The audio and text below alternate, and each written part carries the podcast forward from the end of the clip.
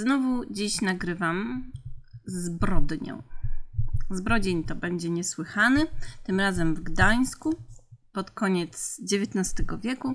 I od razu muszę uczciwie powiedzieć, że to będzie kolejny z tych podcastów, e, który polega na właściwie głównie jednym źródle. No bo zwyczajnie innych nie znalazłam. Trafiłam na opis tej sprawy w Pitawalu gdańskim autorstwa pana Pizuńskiego – którym, którą on, tą, te, on tę sprawę bardzo dobrze opracował. E, ja tutaj będę się opierać na jego głównie opracowaniu. No, tak często jest właśnie z tymi sprawami kryminalnymi e, opracowywanymi na podstawie jakichś archiwalnych akt e, miejskich, no że one nie są jakoś super popularne. Opracowuje je zwykle jeden autor, który ma dostęp do tych akt. No i nikt więcej się potem do nich po prostu nie zagląda. Zatem dziękujemy panu Pizuńskiemu za źródła do tego podcastu. E, będę się opierać głównie na jego pracy. E, ja tutaj zrobię po prostu takie moje opracowanie tej sprawy e, i spojrzenie na nią tak, jak to zwykle mam w zwyczaju. A mm, bardzo jest ona ciekawa, bo znowu ja bardzo lubię sprawy, które trochę rzucają światło, jakby mimochodem, na warunki życia ludzi w danym momencie i miejscu. Tym razem będzie to spojrzenie na Gdańsk y, roku 1870. Gdańsk jest wtedy, należy do Prus. Panują tam całkiem przyzwoite warunki życia. Zacznijmy od tego, że cała, cała sprawa zaczyna się 19 sierpnia 1870 roku w Gdańsku, w szpitalu Bożego Ciała. Umiera wdowa Tauwald. I teraz, kiedy mówię w szpitalu Bożego Ciała, to tak owszem mam na myśli szpital, ale też jest to miejsce e, wtedy, które jest czymś w rodzaju domu opieki dla osób starszych. To są takie jakby mini mieszkanka, e, pokoje, w których mieszkają po prostu e, no, ludzie w podeszłym wieku, którzy są pod, powiedzmy pod opieką. Jest to bardzo cywilizowane, wydaje się, miejsce. Trochę poszukałam o historii Szpitala Bożego Ciała w Gdańsku. No i on akurat, jeśli chodzi o te czasy pruskie, no to trzeba przyznać, że to było całkiem nieźle zarządzane miejsce. I teraz tak, y, wdowa ma lat 80 i umiera w szpitalu, więc można by pomyśleć, że no, wiecie, no, bądźmy brutalni troszeczkę, no ale no, no, no zdarza się, nie? Tyle, że jej okoliczności jej śmierci są dosyć nieoczywiste bo tego samego dnia, około 10 rano, do jej mieszkanka w domu szpitalnym właśnie, bo tak jak mówiłam, to był taki, taki dom opieki. E, myślę, że mm, rzeczy, które wtedy już funkcjonowały w Prusach, nawet dzisiaj byłyby e, uznawane za bardzo cywilizowane. E, otóż do tego mieszkanka wdowy Tauwald o 10 rano 19 sierpnia 1870 roku przychodzi wdowa Kettlehold, i zastaje wdowę Tauwald w bardzo dobrym formie. W sensie no, nic nie wskazuje na to, że jest umierająca, tak?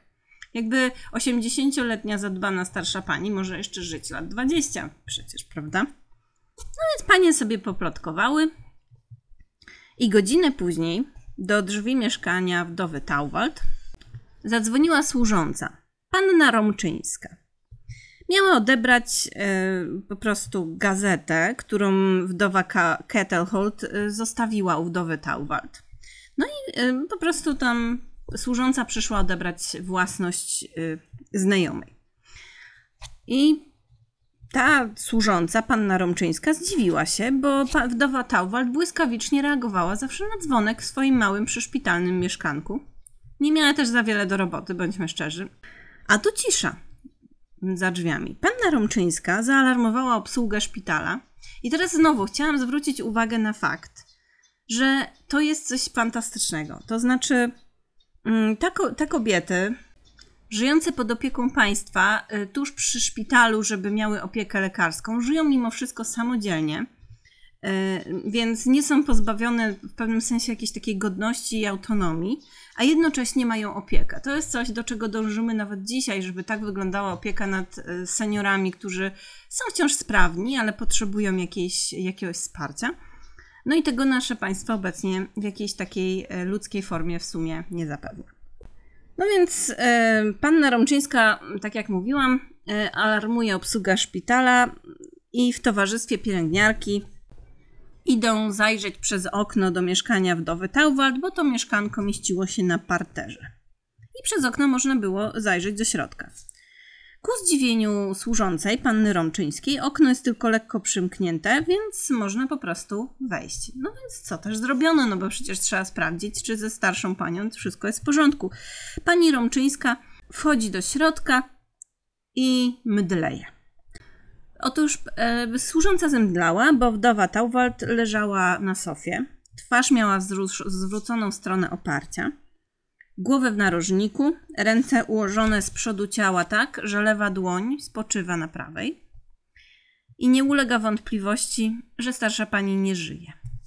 Wezwano lekarza i zobaczono, że we w środku mieszkania panuje dziwny porządek. To wyglądało tak, jakby ktoś najpierw panią Tauwald położył martwą na sofie, potem starannie ułożył garderobę, którą miała na sobie, w końcu poukładał też znajdujące się w pokoju przedmioty, złożył pantofle pod sofą, na stole y, opodal łóżka leżała ta gazeta, po którą przyszła pani Romczyńska, Intelligence Blood się nazywała, i okulary do czytania.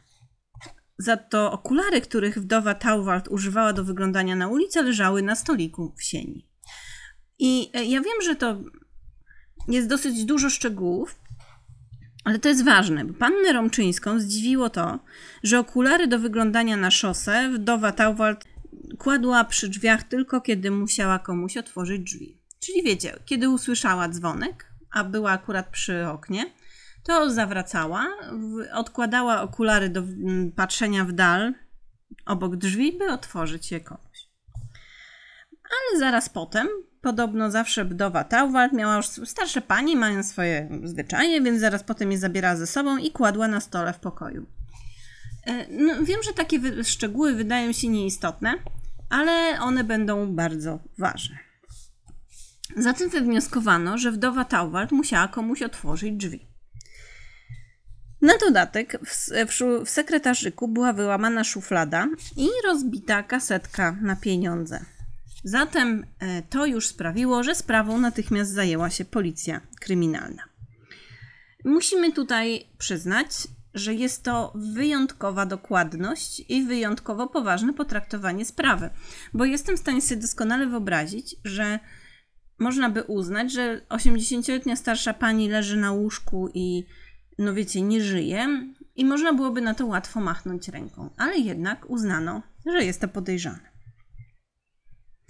Okazało się, że z mieszkania zabrano do 19 talarów srebrnych, 30 talarów w banknotach, jednego złotego tak zwanego Fryderyka, yy, taka moneta, i jedną złotą monetę upamiętniającą zawarcie pokoju w Oliwie.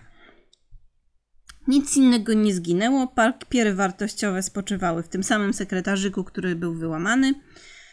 Yy, srebrne łyżeczki do herbaty były wetknięte w kołdrę a 300 talarów w banknotach było ukrytych pod łóżkiem w małej metalowej skrzyneczce, więc prawdopodobnie ktoś nie zdążył ich znaleźć. Y, oczywiście te łyżeczki i pieniądze, które chowała wdowa Tauwald, mogły być trudne do znalezienia. Papiery wartościowe mm, były co prawda na wierzchu, no ale prawdopodobnie łatwo byłoby prześledzić, kto je ukradł, gdyby zostały spieniężone. Wyniki sekcji zwłok y, pokazywały z kolei, Znowu nic podejrzanego, że wdowa Tauwald zmarła na atak serca. No ale u kobiety w wieku lat 80 atak taki może wywołać no, na przykład stres albo odpowiednie naciskanie naczyń krwionośnych na szyi. Tak przynajmniej ogłoszono w sekcji zwłok. No cóż, dochodzenie w sprawie śmierci wdowy Tauwald nie bardzo ruszało się z miejsca, no bo wiedziano, że ktoś ukradł pieniądze, wiedziano na co zmarła, no ale nic poza tym. No ale cóż, dni mijały. Dochodzenie trochę się przeciągało, no bo wiadomo było, że wdowa zmarła, że ktoś ją okradł, że wcześniej komuś otwierała drzwi i ten ktoś prawdopodobnie uciekł oknem, bo okno było otwarte.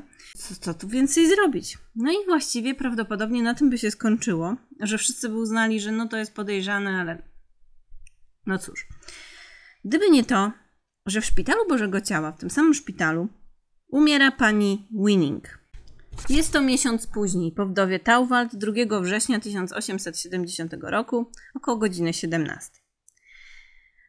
I ten fakt wydaje się e, nadintendentce szpitala, pani Tornwald z kolei, bardzo podejrzany, ponieważ ta nadintendentka szpitala usłyszała w mieszkaniu ofiary ujadanie psa, które dobiegało z zamkniętych drzwi.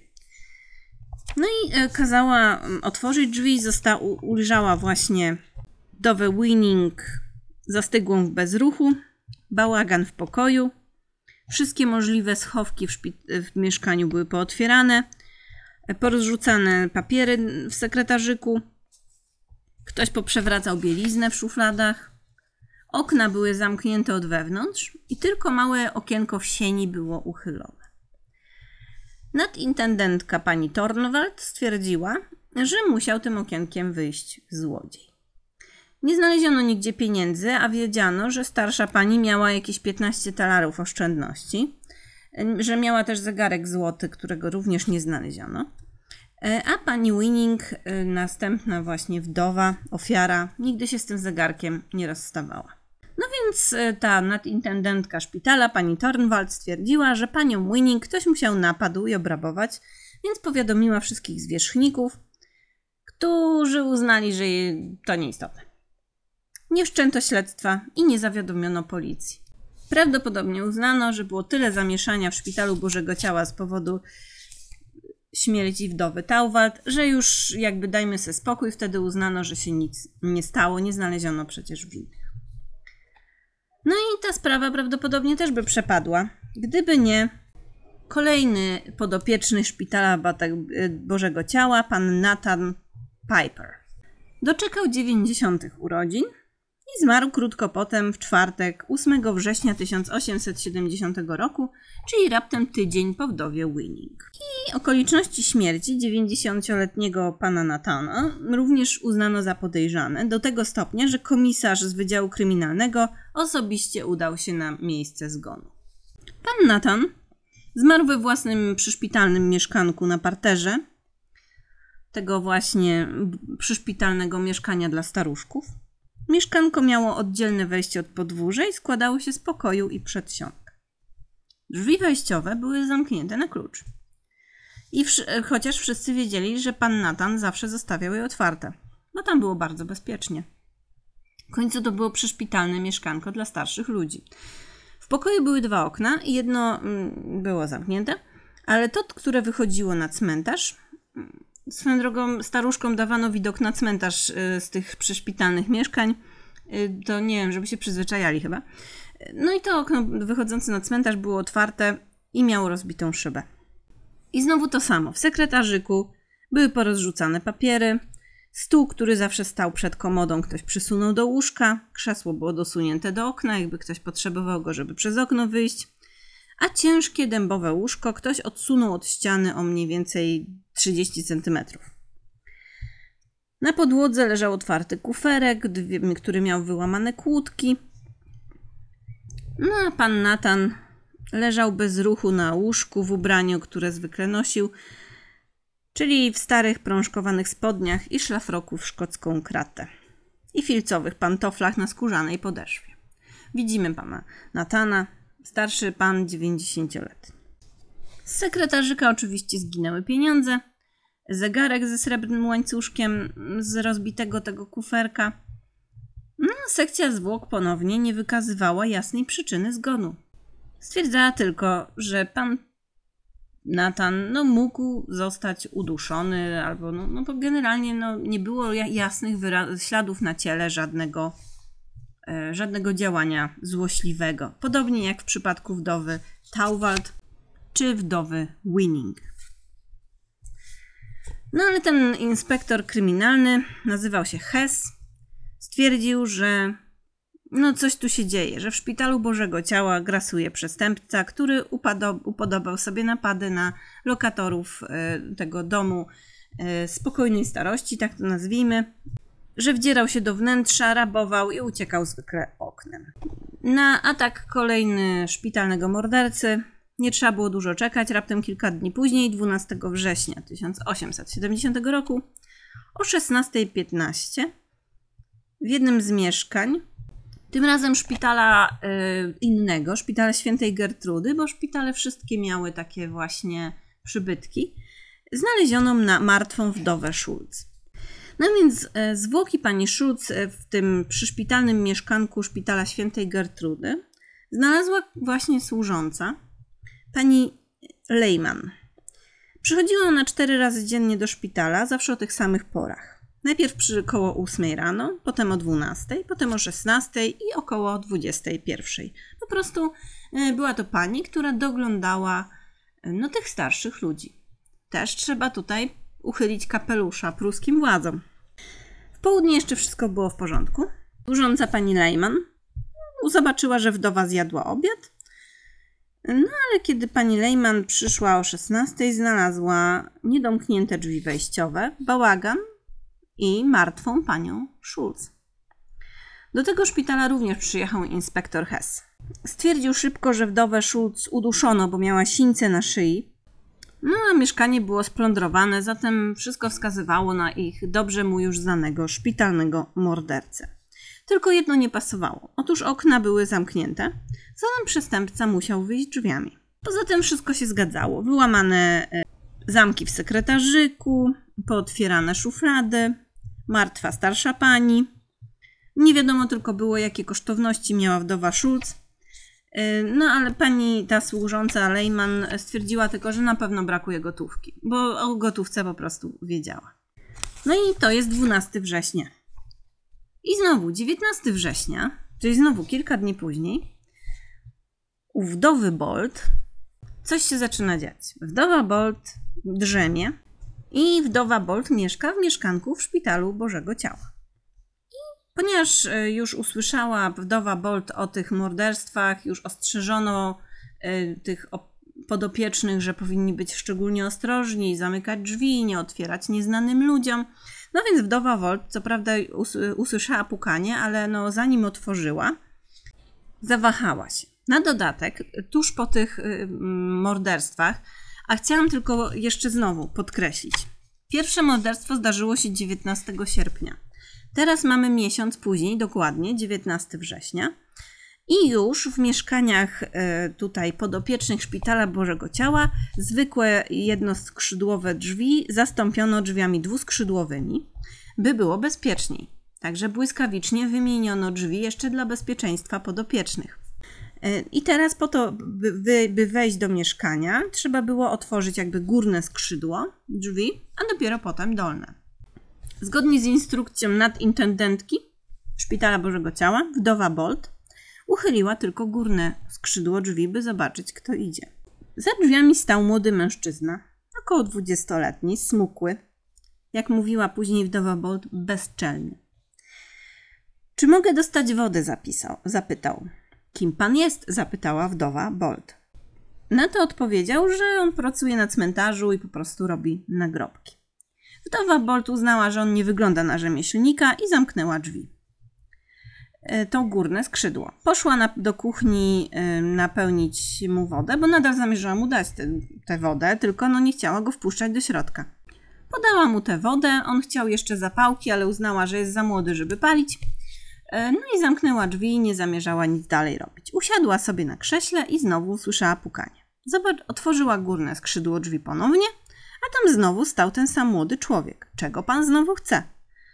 No i on zapytał, czy ma ona drzewo. I tym razem oparł się łokciami o tą dolną połowę drzwi. No i wdowa Bolt najchętniej by mu zatrzasnęła drzwi przed nosem, poza tym co on znowu dupę zawraca z jakimś drzewem. Ale nie mogła tego uczynić, bo on blokował po prostu zamknięcie drzwi. Swoją drogą, średnio to mimo wszystko sprytne, czy w jakiś sposób rzeczywiście ogranicza możliwość wejścia do środka, na pewno spowalnia. No ale nie wiem, czy wizjer nie byłby prostszy, albo powiedzieć tym staruszkom, żeby w ogóle nikomu nie otwierali, jak nie znają, nie wiem. No więc wdowa Bolt powiedziała, że nie ma drewna i żeby poszedł do grabarza, e, no bo grabarz tam ma drewno. Nie wiem, był wrzesień, drewno być może było potrzebne do jakiegoś ogniska, żeby się ogrzać. E, w Gdańsku we wrześniu, no mogło być już po prostu zimno. No więc poleciła temu bezczelnemu młodzieńcowi, by poszedł po drewno do grabarza, na co on odpowiedział, że grabarz ma tylko wielkie kawałki, no a ona to jakby nie jej biznes. I już chciała zamknąć drzwi, gdy ten ją nagle popchnął, przeskoczył ponad dolnym skrzydłem drzwi, no bo come on, e, złapał ją za głowę i chciał ją no, prawdopodobnie zabić. Ale wdowa Bolt, mimo że miała lat 71, to była dosyć sprawna i w ogóle krzepka, zaczęła się bronić, była silną kobietą, zdołała mu się wyrwać i zaczęła krzyczeć. Uciekła w głąb swego pokoju i darła się tak donośnie, że ten napastnik po prostu zrezygnował, znowu przeskoczył przez dolną połowę drzwi i no i sprół. Ten krzyk usłyszał dorożkarz Gartman. Usłyszał ten krzyk dobiegający właśnie od strony zabudowań Szpitala Bożego Ciała i zobaczył, jak z tamtej strony biegnie młody człowiek w stronę głównej szosy. Dał więc dorożkarz znać napotkanemu po drodze żandarmowi, który zatrzymał podejrzanego i poprosił go o dokumenty. Ten nam powiedział, że dokumentów przy sobie nie ma, ale że mieszka z rodzicami w Oruni i nazywa się Szynrok. Złapał Szynroka, tenże żandarm za ramię, ale gnojek uciekł. Napastnik y, miał lat 20 i był młodym, smukłym y, mężczyzną, a żandarm akurat miał lat kilkanaście więcej i kilogramów również miał więcej. No nie miał szans po prostu w, w pościgu za Szynrokiem. No, żandarm złożył meldunek z próby ujęcia podejrzanego.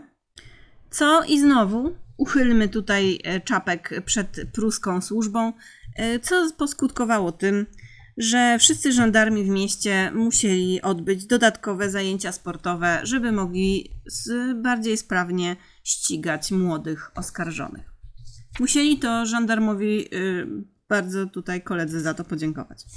Ale inspektor Hess, ten, który od początku zajmuje się sprawą szpitalnego mordercy, no jest zadowolony, no bo następuje przełom w śledztwie. Wreszcie ma podejrzanego.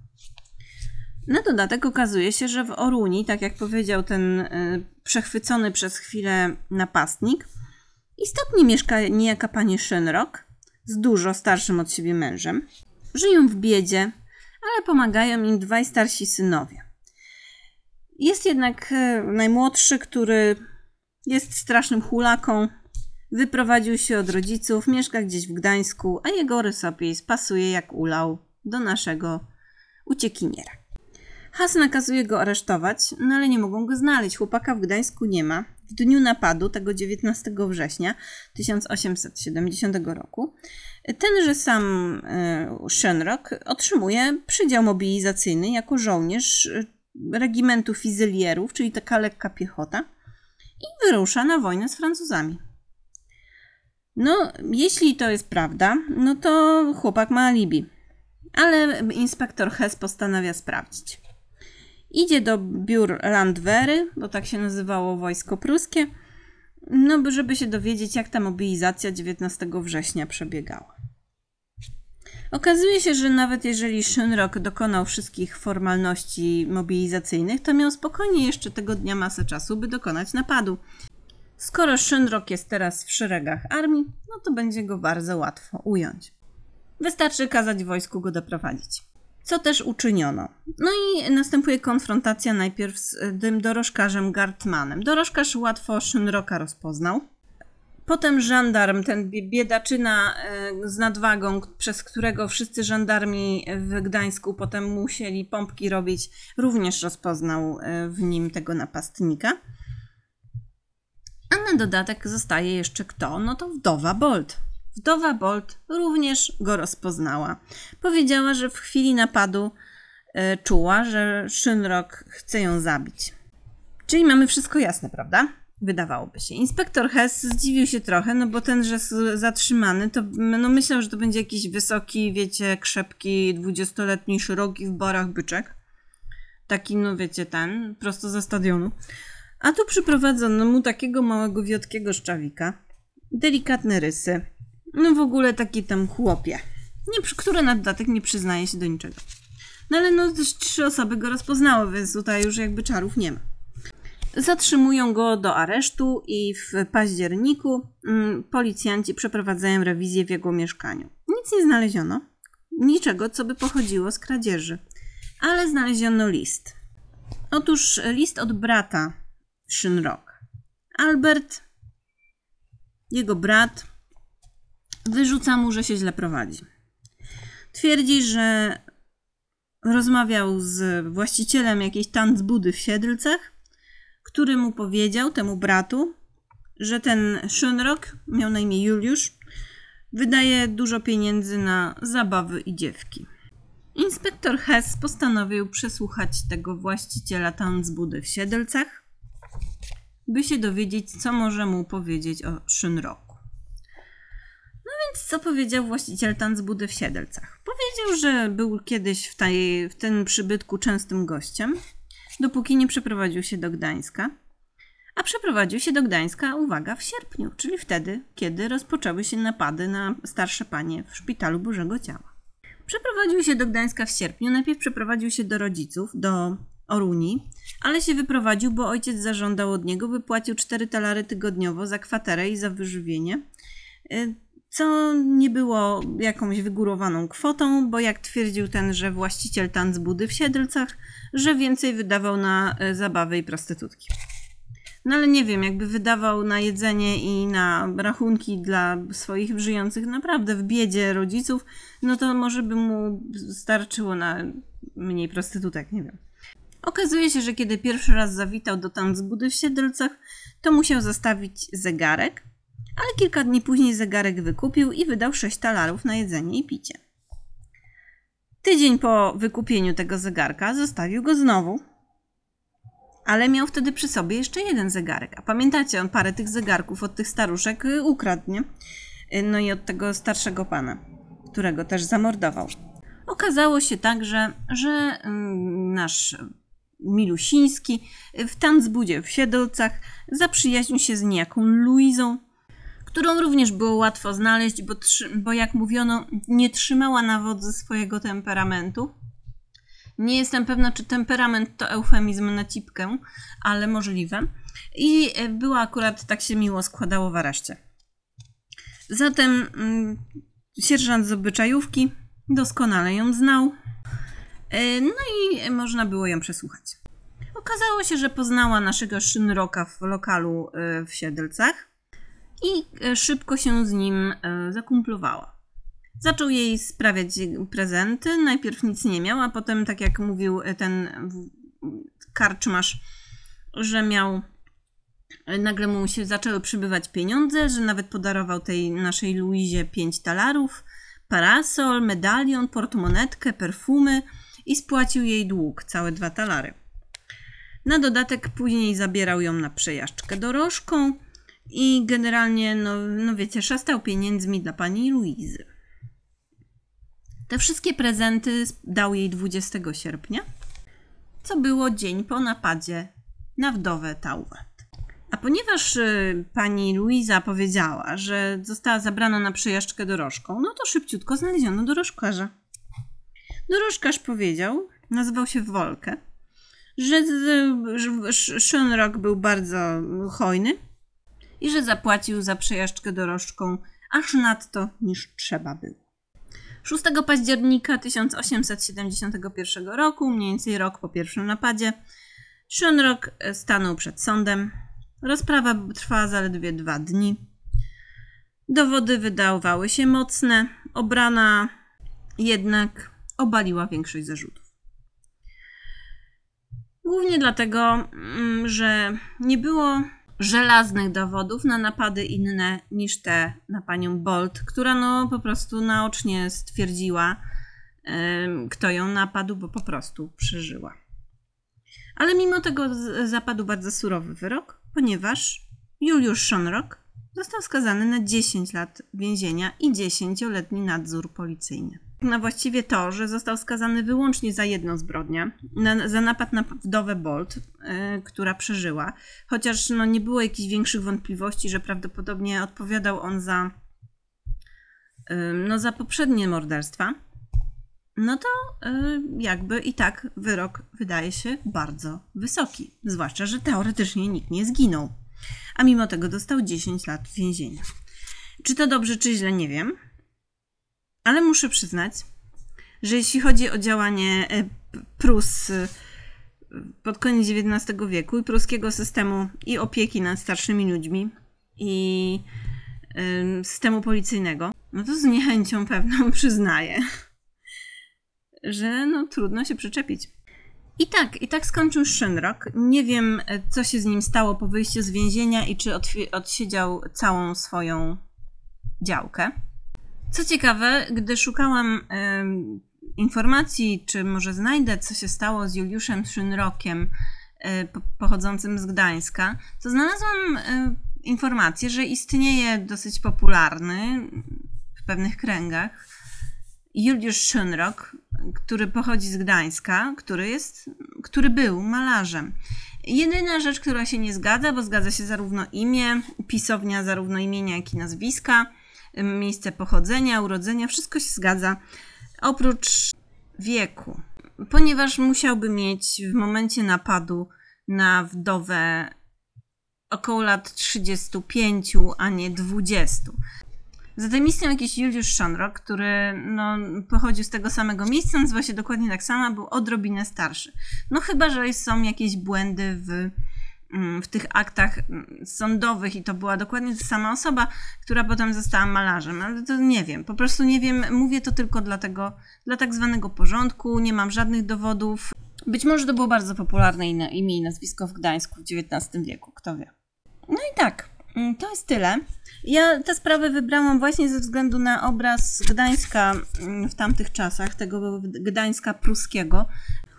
I bardzo mnie po prostu ujęły te mieszkania dla tych starszych pań, mm, ci y, dorożkarze służące i cały ten mm, system poszukiwań, nawet to, że tak szybciutko wymieniono drzwi na bezpieczniejsze w mieszkaniach staruszków. Po prostu, no była to taka, no co tu dużo mówić, mm, niebie, niemiecki porządek, tak.